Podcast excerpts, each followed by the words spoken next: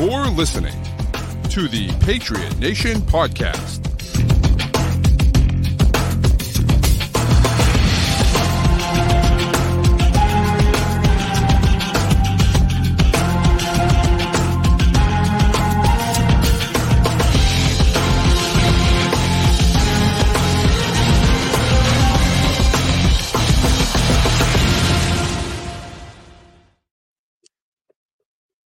Right, welcome into another edition of the Patriot Nation podcast. Of course, Patriot Nation podcast brought to you by FanDuel, the official wagering partner of CLNS Media. Make sure you sign up at fanduel.com slash Boston. Matt, it's your boy Pat Lane here with Matt St. Jean. Of course, like we all know this, I guess, by now, right? But uh second preseason game and – there was a lot going on, kind of a lot to take away, and then we kind of get to see the dark side of the the dark side of football, the side that we don't really like to talk about as much. Um, and you know, the game ends uh, early because of the Isaiah Bolden injury, and it's a tough thing to see, tough thing to watch, but I think ultimately everyone involved made the right decision.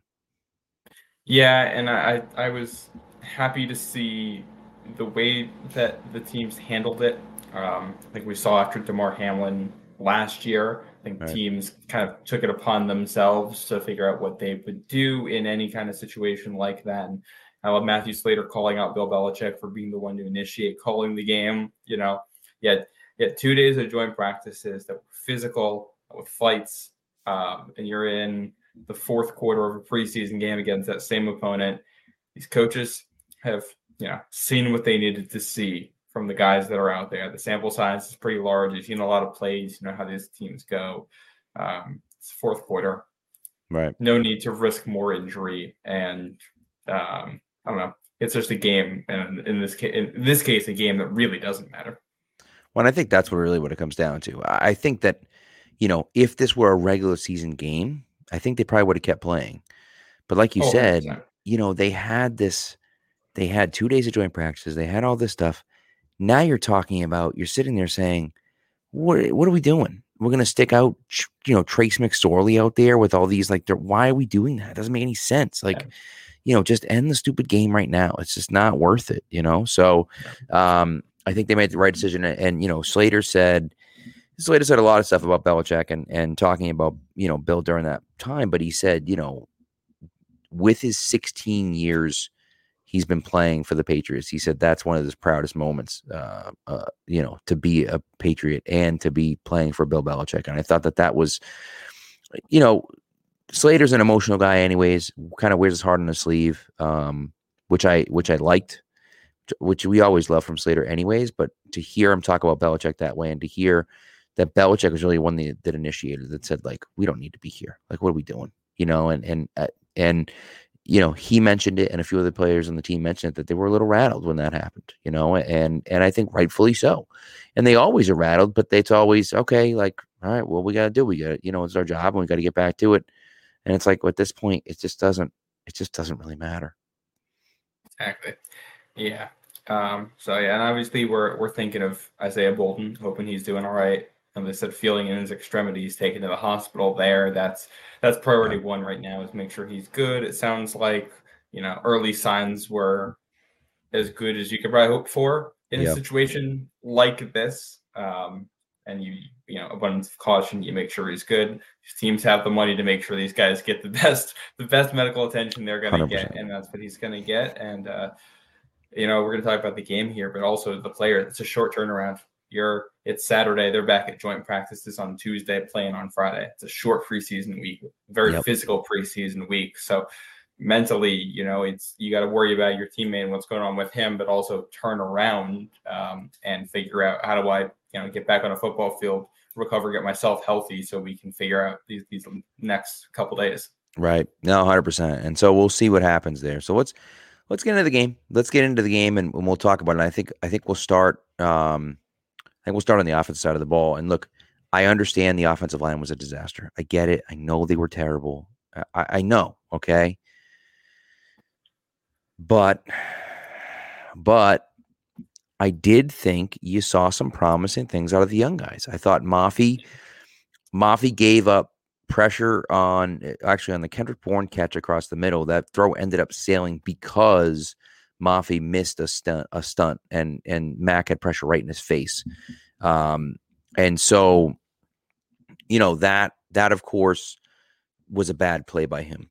Sidy Sow got driven back into Mac Jones, which allowed a sack. Of course, bad play, right, by him. But I thought overall, between Sow and Mafi, and then Jake Matthews, who came in and played center after James Ferentz mm-hmm. took over for David Andrews. Yeah. I thought the three of those guys looked pretty good. Right? I thought well, they looked pretty good.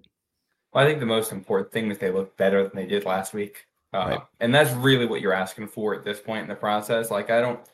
I don't know how much those guys are going to play this year. We're still waiting on the status of Cole Strange and Michael Onwenu, which I think there was discussion this week about both of those guys probably being back for week one, or that's kind of the goal here is to get yeah. them back for week one. Um, but like I don't know, when Mac Jones was out there and like that offensive line, the the top unit right now, it's not great. That's probably average in the NFL right now. I didn't think it was awful. I thought it was okay. And if so, can you know improve a little bit week by week, and Mafi can improve a little bit week by week it's passable. You're going to be able to run your offense. You're going to be able to figure some stuff out. Obviously, they they scored. It was a short field, but they did score with that right. group. Um, so yeah, I mean, I'm I would the, the offensive line was good enough that they could run the plays they wanted to run for the most part, and yeah, that is an improvement on a significant chunk of the NFL right there. I agree. I agree. And look, you know, would I like to see someone else? And people are mentioning, you know, DJ Fluker and uh, Jason Peters talked about how he wanted to play this year, and and those guys are possibilities. Those those definitely are possibilities for me. But I also think if you're happy with the progression that those guys are making, if you're looking at Sidy Sow saying we're happy with his progression, what I think is really fascinating to me is that Riley Reiff looked like he was going to be the starting right tackle all camp, it looked like Riley Reiff was going to be the starting right tackle. And then today, with Mac Jones out there, right? He's at right guard, and Sidy Sow's at right tackle. And so now I guard. well, and that's the thing. I understand Riley Reiff's not necessarily a guard, and I know that Mike Onwenu is is hopefully going to be back. But maybe they're looking at it saying, you know, Sidy Sow's look pretty good at right at right tackle. And maybe Riley Reiff looks good at right guard. And if he all of a sudden looks good at right guard, well, if Onwenu, and, and, and we talked about this last week, uh, you know, I'm concerned that Onwenu is not going to be ready for the start of the season. He hasn't even stepped onto the practice field in pads yet. So it's going to take some time ramping up, getting him back into game shape. I think throwing him out there, you know, week one with no practice time would be a huge mistake. Yeah, it's an Eagles um, front seven too. Right. Well, I think right. I think this is the tough thing right now. They got speed rushers over there at Philly too, yeah. and whether it's Riley Reiff, Sidy Sow, or Onwenu, who they put at right tackle, whoever that is is going to have a hard time anyway. And I think you're just the answer at this point because you don't have a great option there, and there's just there. Look at the whole offseason. There wasn't going to be a great option available without giving up something really significant. Correct. Your answer is going to be to ship and to run to the other side of the field or to run right at that side. So they can't put yep. their speed rushers over there. And if they got undersized guys, you run at them or you pass in the other direction or you roll Mac out or you have RPOs. That's how you beat it and you scheme around it so that you can you if you got if you have one weak link on the offensive line, especially if it's like at tackle and it's like kind of passable, you can scheme around that to some degree and make it work. Especially like if it's if this is what it looks like week one, if this is the year, and let's say Cole Strange comes back in at left guard, but Sow is still at right tackle, you can make that work for like weeks one and two. And by week three, you hope you're healthy. I think that's right. that's fine, and you'll be competitive in both of those games with a chance to win. I think I agree. I, I agree. And, and, you know, the other part of it for me is that um, when I look at uh, what the hell was I what was I just thinking about?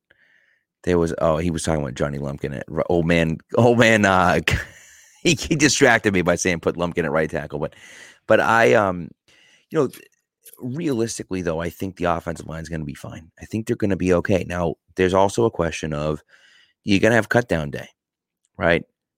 the Bengals are a target that everyone's kind of pointed out. Jonah Williams is is not, you know, they signed La'el Collins, right? Was it La'el Collins they signed?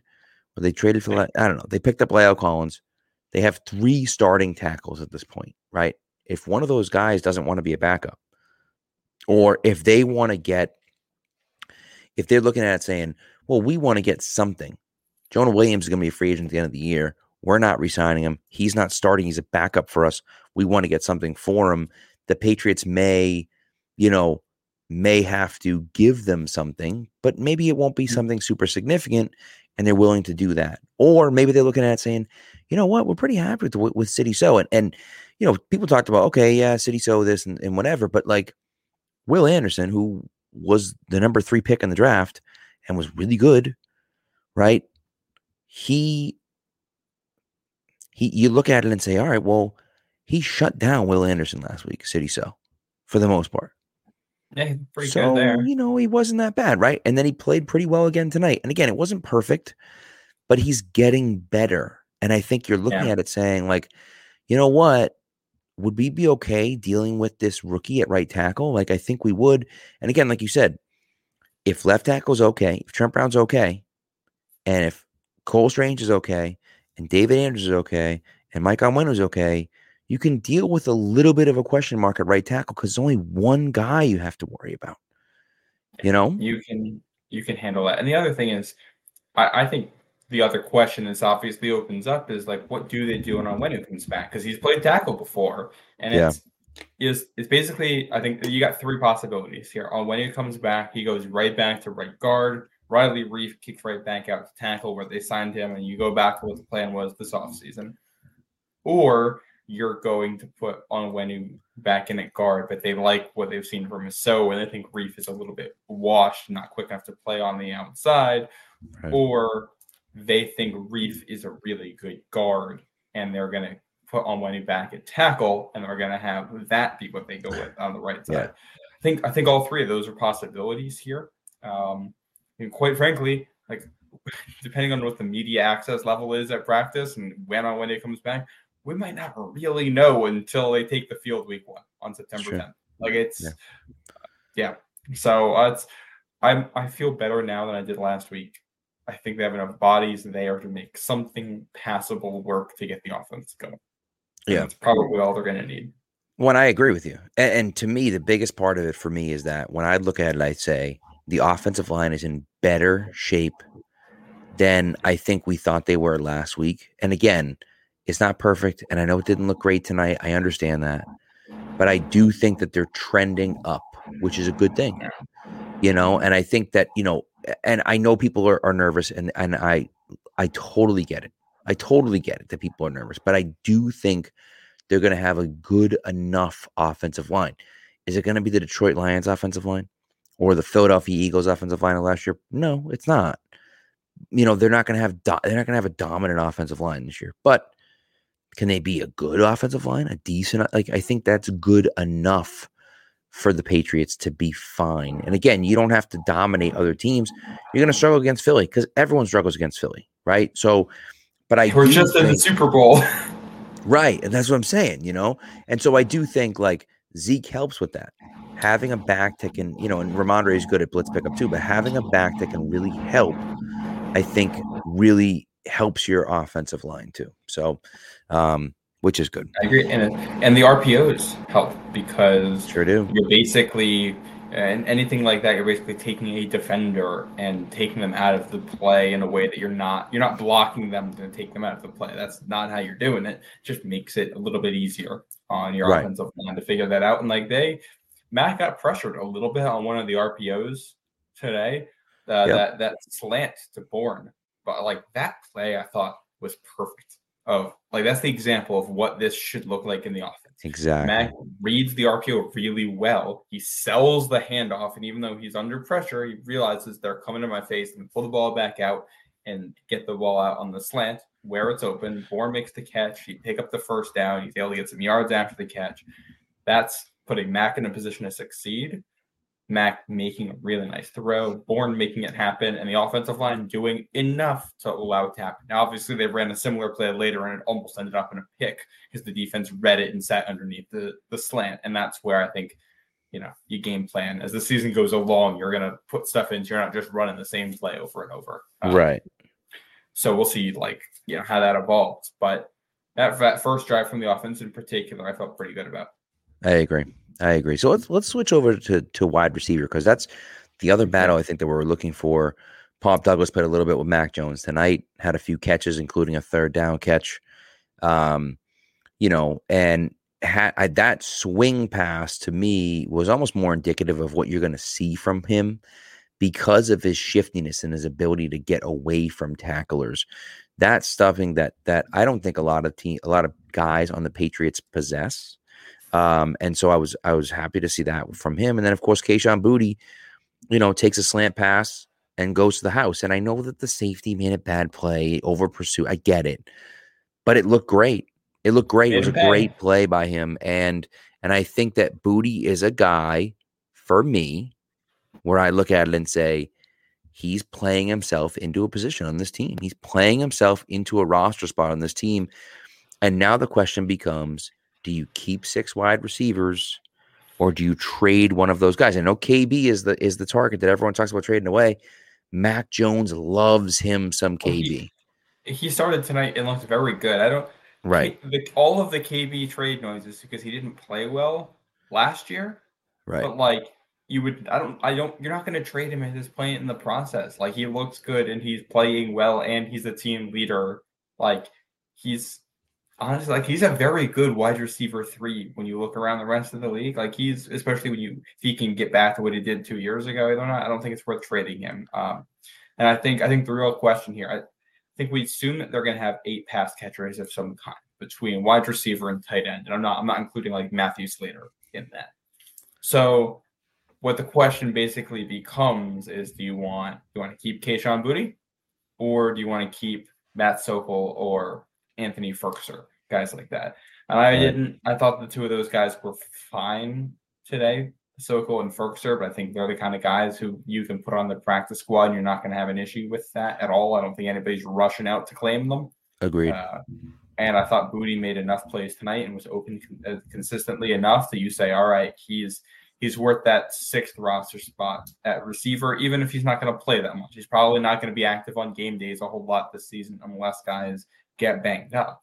Um, but I think you'd rather have him there. And I think he's also shown enough that you'd be a little bit wary of putting him through waivers. Uh, also, I don't know if you had seen this. Davon Godchaux literally just tweeted this out. Somebody yeah. shared the video of Boutte's touchdown. Ryan Clark said, if Kayshon Boutte finds his stride in New England, he will be the steal of the draft. Showed top 10 talent at times early throughout his time in Baton Rouge. Godchaux retweeted that and just said, agreed.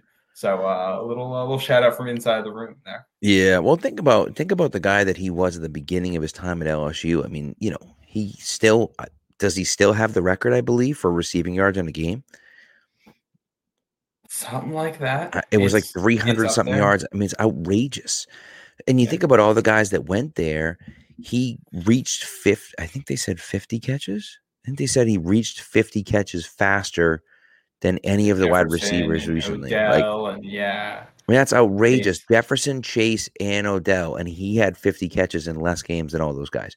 So, like, you know, that's the type of guy you're talking about. And is he going to be those guys? No.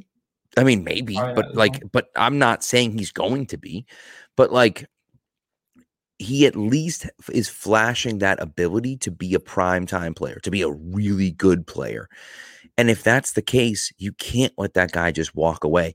Now, if you had seen nothing from him in training camp and you had seen nothing from him in preseason, then you'd sit there and say, all right, the kid doesn't have it. We'll cut him. Maybe he'll end up in the practice squad if someone else claims him, someone else claims him. But at this point now, he's making plays and he's consistently doing it. Of course, he had the touchdown tonight. That's great. But it's not just that. He's been doing it in practice now for the last like two weeks in a row. And if he continues to impress in practice and continues to play that way, how are you going to cut the guy? He can't. Uh, and so, you know, yeah, yeah, I'm.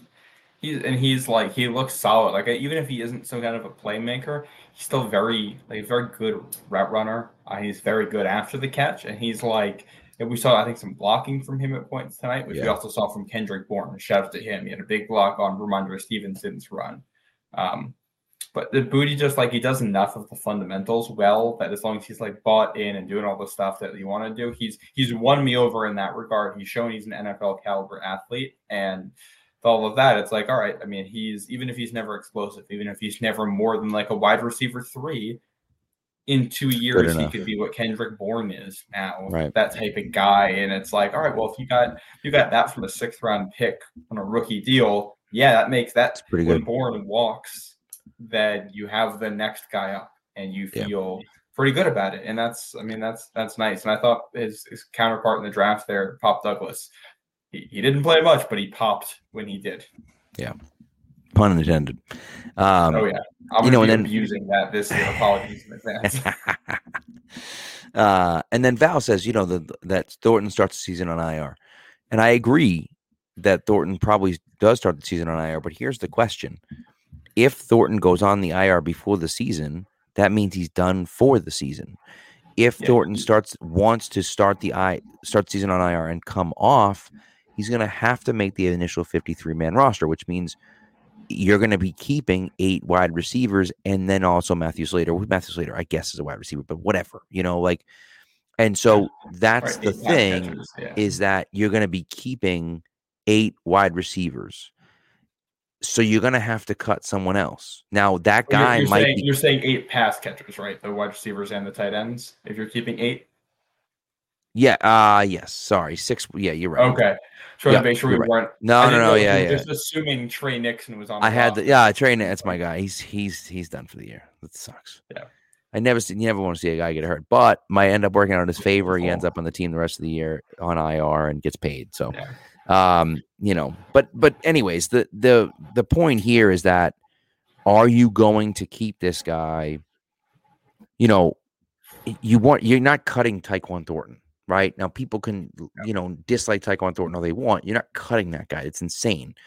And so he's going to be on the roster. If Douglas and Boutte are both going to be on the roster as well, and you're not trading Parker or Juju or Bourne, which you shouldn't, then you got six guys. There's nothing you can do about it. And so, unless Thornton's injury is significantly worse than we thought and has to be out for the year, well, then that's a different story, right? And so you know, right, but yeah. maybe maybe you only keep a few running backs. Look, and we'll, we're going to talk about running backs. We we have to go to our uh, sponsor and then we'll come back and, and talk about the running backs. But but you're going to have to do that, you know, that roster calculus a little bit, right? And and figure yeah. out who or what who am I going to take off the roster, pass them through waivers, and hope I get them back. You know, because I think at this point you have to keep all six of those guys at least on the initial 53, even if you end up putting one of them on IR to start the year. Yeah, and that's before you just put I'm putting this out there. I think it was Christopher Price reported like during the game or right before the game. Sources were saying that uh Tyquan Thornton's injury is considered week to week. And that's yeah. like if he's week to week, we're three weeks from the opener right yeah. now. Like he's not he, it's probably healthy by then if he actually recovers and like this isn't like it's been. Um, and like whether or not he can stay healthy, I think is a question because this is the third time he's been sidelined due to injury and he's not. We haven't even started his second regular season yet. Yeah. Um, but yeah, I mean, I think he's there's a good chance he'll be at least somewhat healthy by opening day, and that's not a consideration here. Um, so I yeah. think I think two tight ends, six wide receivers is probably the way that breaks down. I think so. I agree. Yeah. All right, word from our sponsor, and then uh, we'll be back. We're going to be talking about running backs, and we will also we're going to get into um, into the uh, defense a little bit too. Oh yeah. Football season is about to kick off, and FanDuel is giving you the chance to win all season long. Because right now, when you bet on a Super Bowl winner, you can get bonus bets every time they win in the regular season.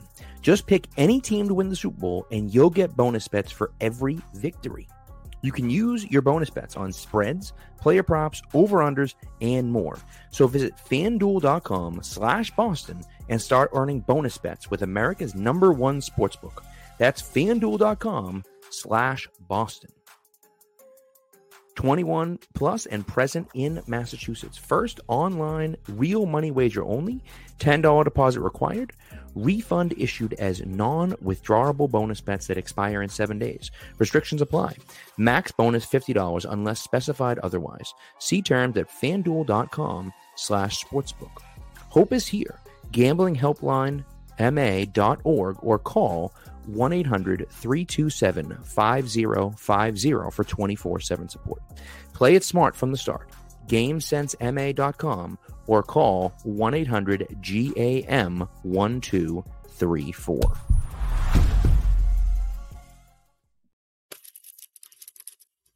All right, so we're back. We're going to be talking. We are going to be talking about running backs as promised. Um, so I, look, we're talking about running backs. I have a question for you here. Sure. Did we talk about Mac Jones at all on this? And how he looked? Because we talked No. the offensive line. Yeah, I he feel like we looked good. I mean, that. he looked good. I thought. Um, I know he missed. he he missed. Um, You think about the seam route to Henry? yeah, he missed the Henry route. The question that I have with the Henry route is, did he really miss the throw, or was it a miscommunication? Because it seemed to Yeah. me that Henry, as soon as the play ended, was like, "Hey, that one was on me. My bad about that." And he threw like an extra hitch in there as he was running, and I think he just tried to. Like I went back and watched it a couple Yeah. of times. I think he just tried a little, tried he overthought separating from the defender there and didn't just run to space. Um, so we'll see how that looks. But I thought uh, even that first series, you know, with the motions in the offense, it looked like Mac had a really he was really confident in what was going on, and then. He's, he sensed pressure. I was able to move around in the pocket to extend plays and create stuff. And Yeah, when we he didn't that see that last year. No, and he had that he had that throw to Parker that I, I thought I just thought Parker lost it for a bit. I think that he didn't necessarily um he didn't accelerate at the end there. But I, I don't know. I don't know. We'll we'll see what happens. So Yeah. Um You know, I, I thought Mac, I thought that's the best Mac we've. That's obviously a small sample size, but the best Mac we've seen since 2021. I agree.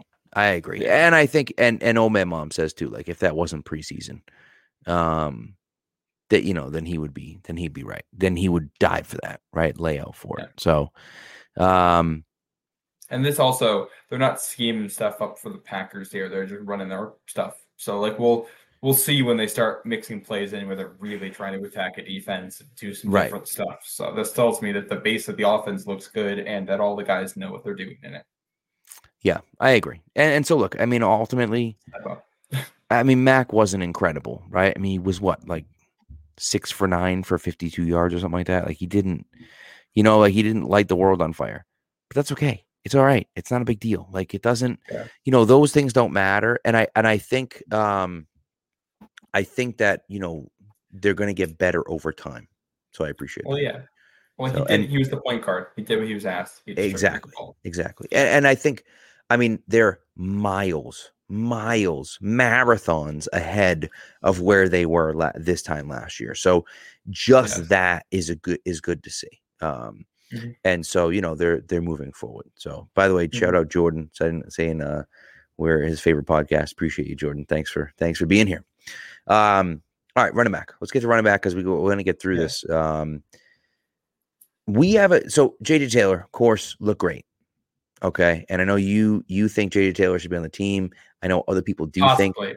Possibly. I, I know, I know, I. I think I, I know. You know, other people talk about JJ Taylor, and he he has that kind of shiftiness that the other that the other running backs don't for the Patriots, and I agree with that. JJ Taylor, I'm I'm I'm bringing it back a little bit. I'm bringing it back. Okay, if you don't know who this guy is, go look him up. Um, but JJ Taylor to me is the 21st century version, not 21st century. That's incorrect. The 2020s version um, of of Bam Childress. So that that's that's who he is to me, and I think like that's that's not a slight on him. I'm not trying to say he stinks, but he's a really good player in the preseason. You get to the regular season and he just he just can't really do it in the regular season. Yeah. See, I, I think the, the tough thing when evaluating the running back room right now is that if you just went on, you know, seniority and contract status and things like that, it's going to be Rhamondre, who still looks fantastic, Ezekiel Elliott, and then Pierre Strong and Ty Montgomery. Well, Strong and Montgomery are hurt. And right. JJ Taylor and Kevin Harris, I think, both looked better tonight. Um, and like, I don't know. It's, it's tough to figure out what's going to happen, but availability matters. Montgomery's been hurt a ton. Uh, I thought Kevin Harris, his pass protection was better today. He's holding onto the ball. He's able to pick up what's blocked for him. Um, and I don't know who's going to end up making this roster. If they're all healthy, I think it might end up just being Strong and Harris as running backs three and four, and Montgomery goes. Because I think if Boutte's on this roster, that also Hurt and Douglas, both of those guys being on, hurts Montgomery's stock and his ability to be on the roster because they're all kind of slot weapons. Um, so you put it all together, and it's just a really confusing picture where I think of those four guys, any one to three of them could be on the roster, and it wouldn't surprise me. Right. And you're right about that. I mean, that's Ty Montgomery scares me because he just can't stay healthy. And, you know, that's obviously something to consider. I don't know if Pierre Strong makes the roster. And even if he does, I don't know if he has a big impact. He has a ton of speed. He has more speed than anyone else in the room. But ultimately, if he doesn't have the vision, it doesn't matter. You know, like that's just yeah. so. Yeah. So I don't know. He, yeah, and it's it's tough to evaluate because like Strong plays special teams too, and that'll factor into it. Um, but it's like it's also it's so hard to evaluate when the guys aren't on the field, and if if the question is of those guys, which guys have done the most in training camp and the preseason, the answer is that JJ Taylor and Kevin Harris are the two guys making the team. Is that the way it's going to pan out? Probably not, but it's kind of also hard to say anything but that until we see guys, you know, in pads playing football. Right. I agree. I agree. All right, let's let's flip flip over the defense, and I'd like to start in the secondary and uh, someone mentioned it already, and I don't know who who it was, but um, I'm not, I'm not going to scroll back. But uh, Jalen Mills was fantastic tonight, and I, I think he's yeah. looked fantastic. He looked really good in the first preseason game as well. He's you can tell how comfortable he is back there at safety. He flies up and hits dudes. He it's great, and I love seeing him fly around. He is proving that he deserves to be part of this team, and I think that you know Maybe he could play corner a little bit, but I think he's mostly going to be a safety. Um, old man mom says he's MVP the preseason. I, I think he's probably right about that, right? It's just he's looked that good at safety so far. Um, yeah. and that's where he was at his best with the Eagles, too. Correct. Yep. And so, you know, open them up a little bit. You don't have to worry about it. And then you kind of, you know, and you kind of go from there. And yeah. I think that's a good sign for the Patriots. They have a lot of safeties. I think Josh Bledsoe, it's pretty safe to say he's not going to make the team um, at this point. So, you know, they do have a lot of safeties, but, they, you know, Mills isn't just a safety. He can also cover like a corner at times. So that yeah, helps you as well. He can be your nickel back. Um, I think he can at points take over that Myles Bryant role of a slot defender, especially when he's such a good um, run defender. If yeah. there's any if there's any big slots out there, like I think about when they play the Bills, the Bills are going to have their two tight end stuff this year with Dawson Knox and Dalton Kincaid. And it's like, all right, they're putting one of those guys in the slot. You can have Mills go over there or Dugger, any of these safeties, put literally any one of them there. And you're confident with their run defending ability from that spot and their ability to cover the guy in man if needed. Uh, I thought he looked good. Yeah. I thought it was interesting. We didn't see Marcus Jones tonight in the secondary. Myles Bryant was your essentially starting third corner, depending on you know personnel groups, and he looked good. Like he made some plays out there. I thought he looked better than he did last year. I think he's growing and like he will not go away. I think won't Myles go away. Bryant, I think Myles Bryant is as good as any fifth cornerback on a roster is in the NFL. Right. Probably he might be the best fifth corner in the NFL. Yes. And quite honestly, when you have, you know, the passing offenses in the division that the Patriots have, have had a nice having some depth there. I don't want Myles Bryant matched up one on one with Garrett Wilson, but if it's you know whatever's left of Randall Cobb when you're playing the Jets, I'm not I'm not quite as worried about that. right. Right. I agree. So yeah. Um, and you know, and I think Marcus Jones to to Val's point here, Marcus Jones has been beat at corner because he is small. But when he's going against not super tall guys, he's you're gonna be just fine, right? Don't put yeah. against Tee Higgins. Like that's not that's not really that's not really you know. Well, I, I think the issue that Marcus Jones has right now is that he most of his experience in college was as an outside corner because all of the corners that they had at Houston were small, so he just played outside. And he has the skill set of an outside corner with the height of a slot corner. So right. I think he's had issues with some of just like the, the hip speed and transitioning to cover inside and outside at the same time from the slot. But like when you play Miami and they're they just got small, fast guys everywhere on the field, you're not worried about it. You're not putting him against AJ Brown outside. But if there's small receivers outside, I really like that. I think Marcus Jones can play zone coverage on the outside too, no matter the receiver. Yeah. And that's and that's the thing, you know. And, and by the way, Christian Gonzalez, it got called for that terrible, terrible defensive so pass interference. But like, I thought, you know, here's a guy that's been talked about how he's not aggressive and doesn't play hard and doesn't tackle and he was he's up there making plays. Now I know he's not playing against first string. I I know that like it's not all the best players. I get that, but like he had no problem throwing his body around, going in for hits and and and tackling guys. I just thought yeah, I thought that yeah, he did, and so and so that to me, that's what I want to see. Yeah, you know, and I, thought, I mean, and, I, and I was happy about that. Lot, they're giving him a lot of play out there too, which I like. Uh, he's getting used to it. I don't know. He's not like Sauce Gardner from day one, but I think I think Christian Gonzalez looks very very good out there, and you know, let's. I'm excited. I, have seen enough that I'm just ready to get to the regular season and see how he looks. They're not playing elite receivers here.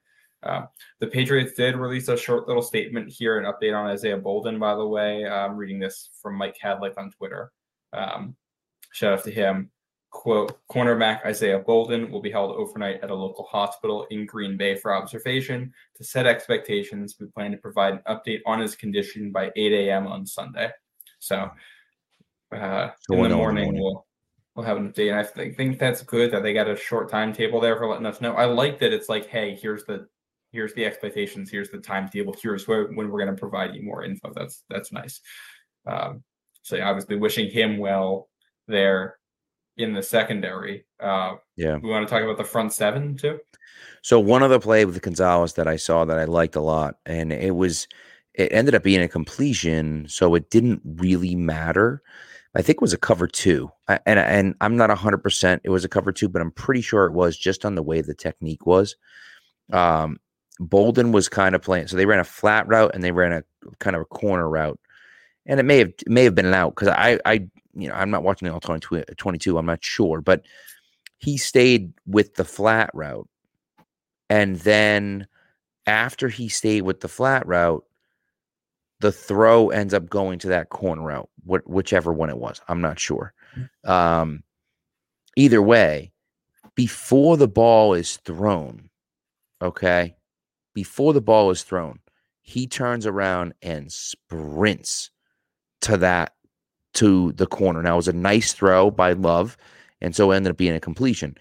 But he's reading the guy, reading the eyes of the quarterback, and no and comes off of his guy to get to that throw. Now the throw was a good throw, so it was fine.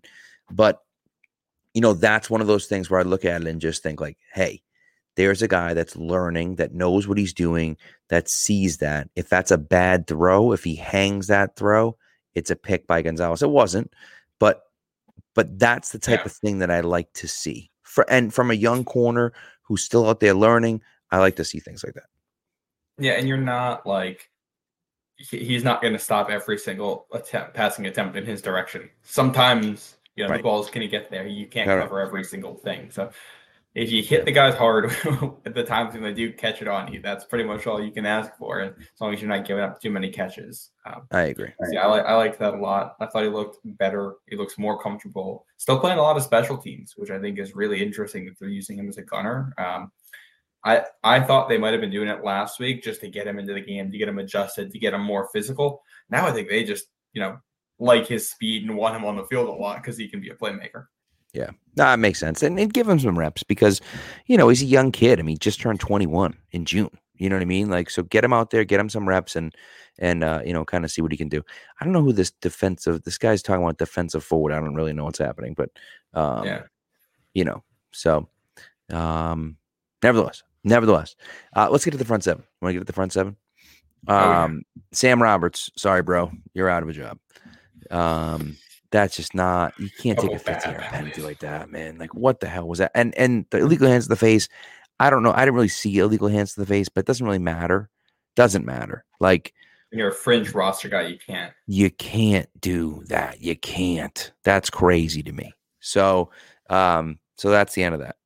See you later, Sam yeah, Robert. But I thought and I thought the the front seven overall struggled big time against the run.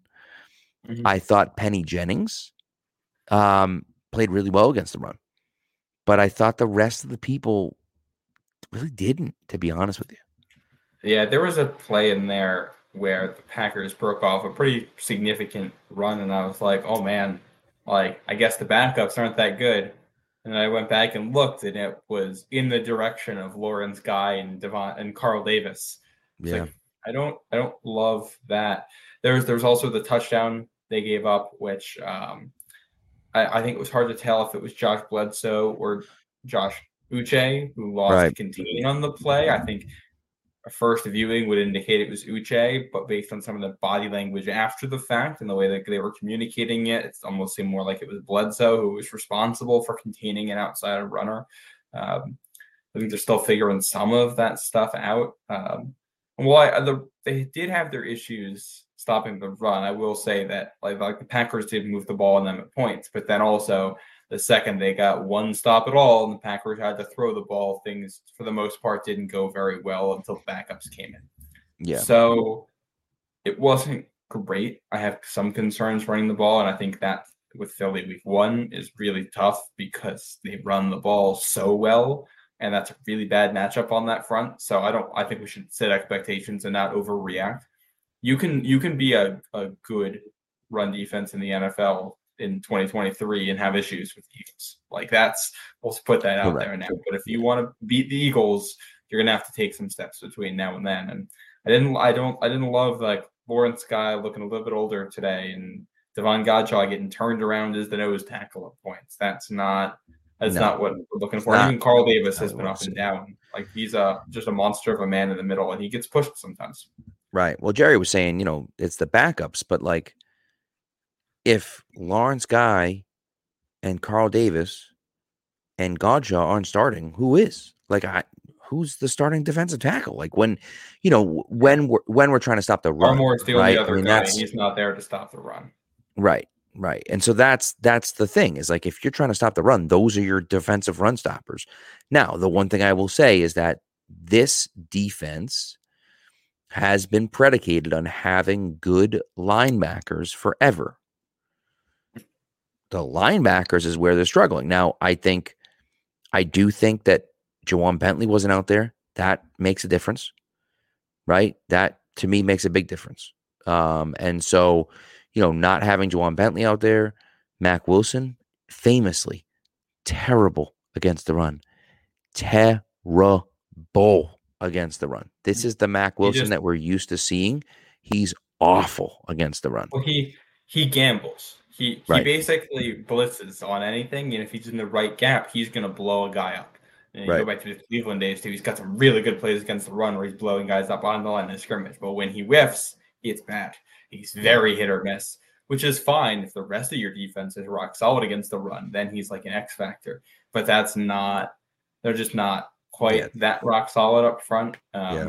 I guess I, I, think this is the overarching concern for the season too is that yeah, if your regular guys aren't good enough at stopping the run, then that means you're going to have to put in a specialized group of guys to stop the run, and that means hey, Jalen Mills might have to come off the field, and Adrian Phillips or Jabril Peppers is going to have to come off the field, and your safety, your corners are gonna have to come off the field, and we're gonna make you put all your heavy guys out there, and they still can't stop us. Or then the second you put the heavy guys out there, we're going to throw over the top of you. Um, that kind of becomes the, the lone concern. But even then, like I, the run defense had issues, but it wasn't to that level tonight. Uh, they were able to get some stops, and the second, the second the Packers tried to throw the ball, things went really poorly for them. yeah, no, I that I agree with. So, you know, it's not it's not all bad, of course, right? But I do think that, um, I do think that it didn't look good. It didn't look good. But the I think ultimately what it comes down to for the Patriots is that they have some depth. They just don't have a lot of it. And when you get to a situation, just like the offensive line, if there's one guy that's out and you've got four starters in there and you get one guy, you're okay. But if you get three starters out, you're screwed. Your team's your offensive line is going to be terrible. And it's the same thing with the, you know, with I would look at the defense, right? Where you look at it and say, okay, if one or two guys out, fine, but like take Bentley off the field, you take, you know, Keion White off the field. You take Barmore off the field. You take whatever, right? And now you're like, oh boy, like now the guys that we have filling in just can't get the job done, right? And I and that's probably the same way it is on any on any team, but I think more so than in the in the recent past. I feel like that's the case here. When you go back to last year, their three ga- three worst games against the run really were the Green Bay, Chicago, and Baltimore games and either Lawrence Guy or Kyle Dugger was out for one of those. And it's like those are in right. some ways, I think what your your four best run defenders are probably Godchaux, Guy, Bentley, and Dugger with the way they I, and Dugger didn't play today, did he? Did Dugger play tonight? I think he, I think he played the first series a couple yeah. plays, and then didn't play the rest of the game. Yeah, yeah, no, I think he played then. Um, right. And they took him out right away because you know why would you leave him in? Uh, we Correct. know what he is. Yeah. But um, yeah, so it's like we'll we'll see how that looks in the regular season. Um, I'm not like concerned concerned yet. I think I think the only issue I have is that the guys who are there to stop the run are not necessarily good enough at stopping the run when you like need to have it. Yeah. Um, there's no, you don't have Vince Wilfork, you don't have uh, Alan Branch, a guy like right. that, or a Ted yeah. Washington. The guys they have that are that big, which just aren't as good as those guys. And right. it's tough. It's true. Yeah. yeah, it's true. So we'll see what happens. I mean, you know, I I'm looking at it kind of saying, all right, well, what are we going to do? You know, like where are these guys going to come from? And I don't I don't know.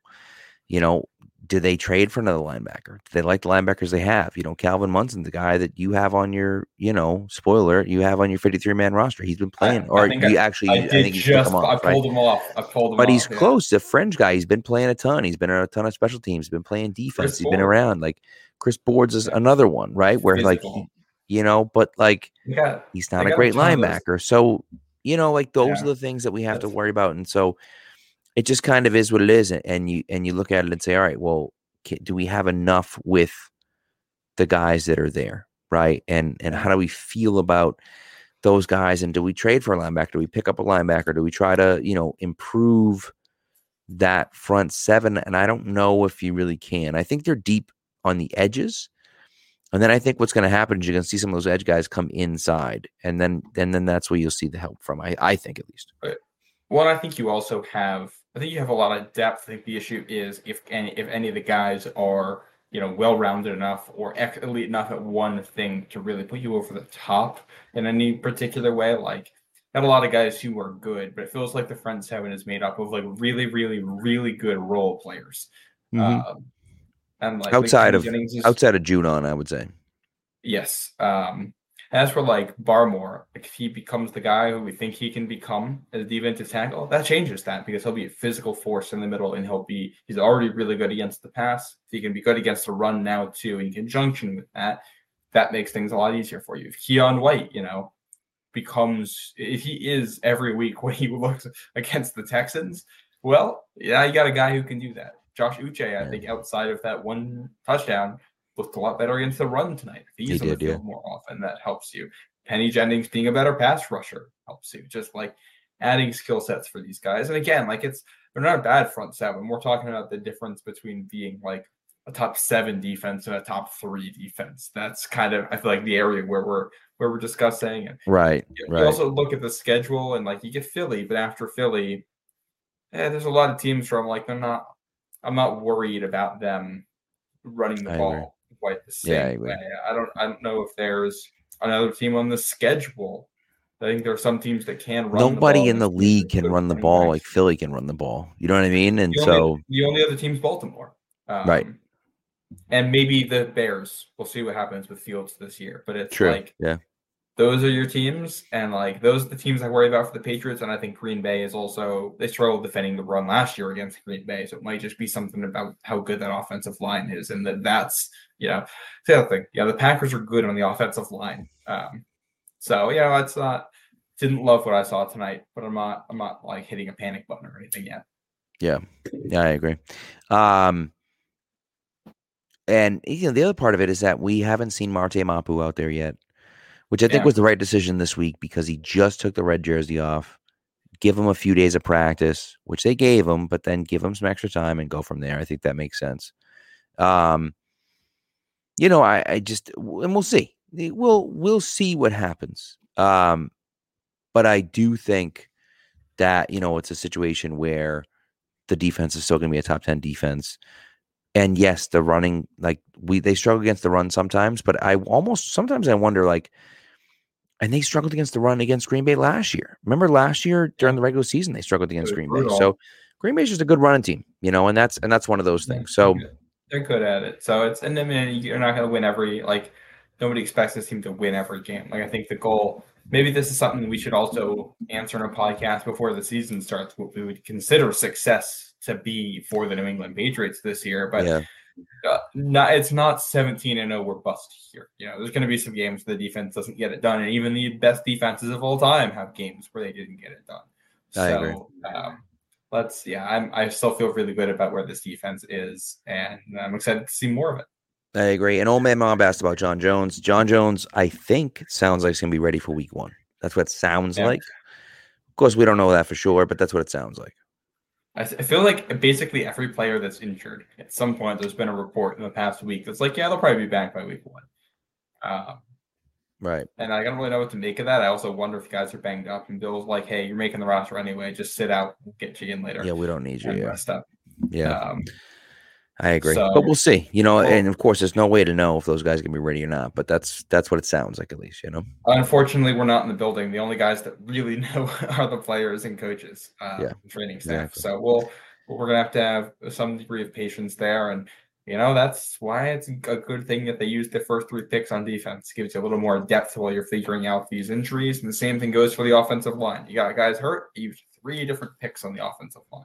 Agreed. Uh, and Thornton's hurt. He used two picks on wide receiver. You know, these spots where guys are hurt, they picked guys. So time for the rookies to to help you out. Uh, it's asking a lot, but you know, you're going to ask for other guys. That's what they got to do. Yeah. Um, side note: uh, I don't know how much more you want to, talk defense, but special teams. Yes. So I think I we're done with. Yeah. The kicking stuff to me is so weird because like if if this is the the Chad Ryland era, if that's what we're in now, why is Nick Folk still getting so many kicks? Um and like you would think they'd go out there and say like Chad Ryland is just we have to take all the kicks because we want him to be ready and everything, and that's not what's going on to a certain extent. Same with Baringer and Waitman in the punting competition, and like It's I don't weird, know. right? It's weird. It's, It's- real weird. they're not going to keep they're not going to keep two kickers, but at the same time, if there was ever a coach that was going to keep two kickers, it would be Bill Belichick. And also, the whole like put Nick Folk on the practice squad, and then we'll activate him week one, and we'll have two kickers, and one will do kickoffs and long field goals, and the other one will do short field goals, and we're going to do that for a couple weeks. Is like totally something he would do. Hundred percent. I, I just, I don't know. I just, to me, it, it doesn't make sense, you know. And you traded up for Chad Ryland. You traded up he- for him.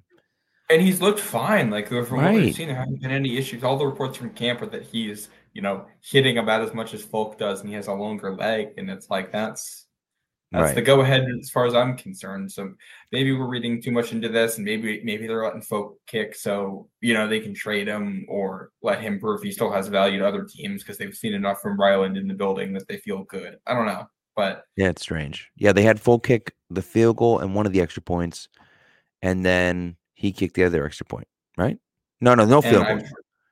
The, the, Patriots didn't kick any field goals. The the um no, they had them take two of the Packers kicked the field goals. I think Folk kick two and and round kick the other one, right? right? So that's yeah. right. They were gonna kick the field goal and they went for and on fourth down. That's right. Um, so it's just, it's just bizarre. It doesn't make any yeah. sense. Now they're yeah, doing the same thing in punter, but they gave Baringer two punts. He absolutely boomed two punts both over 60 yards with you know almost five seconds of hang time. And then Waitman had a nice punt and, and you know and pin them pin the packers deep with you know in, inside the 50, 20 yard line. So you know i think that's another one where it's like all right you know we're not going to give you the job yet kid right? And i think that could be part of it. It's like hey we're not giving you the job yet kid. Like this isn't yeah. your job yet.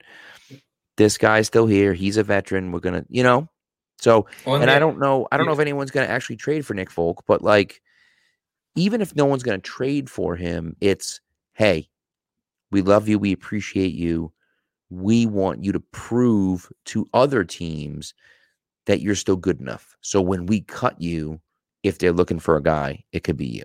You know. Well, and it could also be they just want some internal pressure on on the guys they drafted to make them earn it. That's true too. Yeah they, they're going to cut down a cut down day, and then those guys are going to get all the reps for the 10 days or what, 13 right. days or whatever that distance is between it. And that's enough, and they'll be good to go for opening day. So uh, it's weird situation, but that's normal for the Patriots. Um, yeah, exactly. Shocking to see two kickers, but uh, I, I put that in like the less than a five percent chance of it happening, but not a zero percent chance. But not a zero, a non-zero chance. As they would say, as uh, as they said in Oppenheimer. Um, and uh, one last note: the guy we didn't talk about on here because he doesn't really fit neatly into any of the position groups we talked about, and that's Malik Cunningham. Yeah, who is a kick, kick returner, gunner, wide receiver, and quarterback. Yeah, so that's about sums it up. Yeah, I don't think he's making the roster.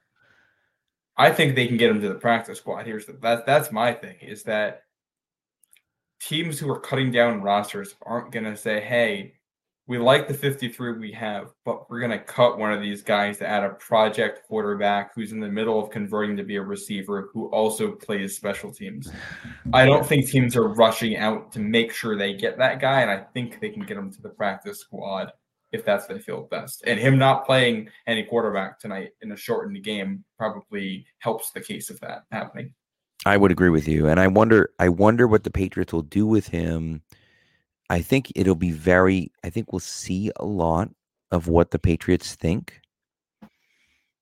Um, this week, because if they don't let him play in the in the joint practices, and if they don't have him play quarterback at all on Friday night, I think that you look at it and say, "Hmm, hmm, that's interesting." It's interesting yeah. that, you know, that they didn't let him play quarterback anywhere, didn't get it on film. So, like, the, those are some of the things where you look at it and say, like, okay, maybe they are trying yeah. to keep him. You know, maybe they're maybe they're worried about that. So, so and again, I am not really sure. I think he's a guy that's an electric type of guy. I don't know where he fits on the team. I don't know if you could if you're going to do anything, but like for me personally, I look at it and say, all right, well, if it's not Malik Cunningham, first of all, Jerry asked the question that I was going to ask, which which is who is who makes it for the UDFA streak, number one, and then number two, if you know, and I think I still think I still think you could make it as a quarterback. I still think you could have him as your third quarterback. Now, would they keep three quarterbacks? I don't know. But if you could have him as a, you know, he's your quarterback. And we talked about this on the podcast this week. Like he's your third string quarterback, and you get to carry an extra guy because he is your, you know, emergency quarterback through the week. So, and I don't know, but that's just Ooh, excuse me. It's yeah. 1 a.m. I'm yawning over here. But the 1 a.m. oil over here. You know, but that's but that's one of the things that I wonder is like, you know, if he makes the roster, where is it? Because you're not going to keep seven wide receivers, like, and he's not ready to be to be an NFL wide receiver just yet. But I mean, someone might throw him on the roster to be a backup quarterback. You know, I don't know, but you might look at it and say, "Hey, there's a backup quarterback." right? And if Zappe doesn't play well enough, could they keep him here as a backup quarterback? I, you know, I don't know. Eh, that's that's one of those things. Yeah. I don't think they would because they're using him at too many other positions. They're not. They're clearly not well, sold him in at, at quarterback. You know. And he was an undrafted free agent for a reason. Like every team in the NFL passed on Cunningham multiple times. Um, right. And clearly he was like a highly sought after undrafted free agent, but like that's still, you know, he didn't get drafted for a reason. He's in the middle of switching positions. Um, teams didn't love him. I don't think he's the type of guy that gets picked up unless you have a plan for him, but there's no reason for another team to have a plan for him. So I think he probably hangs around New England in one form or another. I just, I, I'm in the middle. I'm going to have my roster projection dropping in the morning. I don't have an undrafted free agent on it. Um, yeah. yeah. Which is kind of wild, but it's also, you, I mean, they drafted so many players this year, and, you know, that makes it hard. They, they drafted two receivers. I got both of them making it. They drafted three offensive linemen. I got all of them making it. You have Keion White, who's going to be on the roster. They drafted a linebacker who's going to make it. There's a corner who's going to make it, and two uh, two special teamers who are going to make it, plus Ameer Speed, who actually have is the last guy on my roster right now, is a special teamer and a corner, and a personal protector who does a lot on their punt teams. And it's like that's that's a lot of rookies making. In another year, Ameer Speed's probably your undrafted free agent who makes it as a special teamer. He just got drafted in the seventh round this year, sixth round or whatever it was. Yeah. And old man Mob asked about, you know, what's the opinion that we have on on Pat McAfee saying what he said. And Pat McAfee did say what he said, but this is, you know, NFL media lives and thrives off of overreaction. It's an overreaction to one series in the fourth quarter of you know what I mean? Yeah. Like that's that's what did great. McAfee and say? I kind of tuned him out to be honest. He was like, you know, he he was like, um, you know, I can't believe no one drafted him. That's crazy. He's better than you know this, and he's a already shown that he can do this and blah blah, blah and all this other stuff. And I'm like, okay, whatever, dude. But like, he's not gonna be there by the way without Andrews is making the roster. Sorry, like that's all the rookies make it, but Andrews, come on. Andrews is a fourth round. they've pick. never they've never cut somebody in the fourth round. If he's there. he's there. In the fourth round or, or, higher, you make the roster. The he's their backup center. He's there. Yeah. He is. They're gonna have oh, already, and and Thank not only that, but he is the guy that's gonna take over for David Andrews when he retires. Like that's gonna happen. That's the plan. Yeah. Also, the amount of money that Cunningham makes, I think, is kind of not relevant to the discussion because, like him making more than sixth and seventh rounders and fifth rounders, the fifth, sixth, and seventh rounders all have certain amounts of money that they are going to make in the CBA. They don't have that around undrafted free agents. So all it means is that a couple, at least one other team, and probably a couple other teams wanted Cunningham.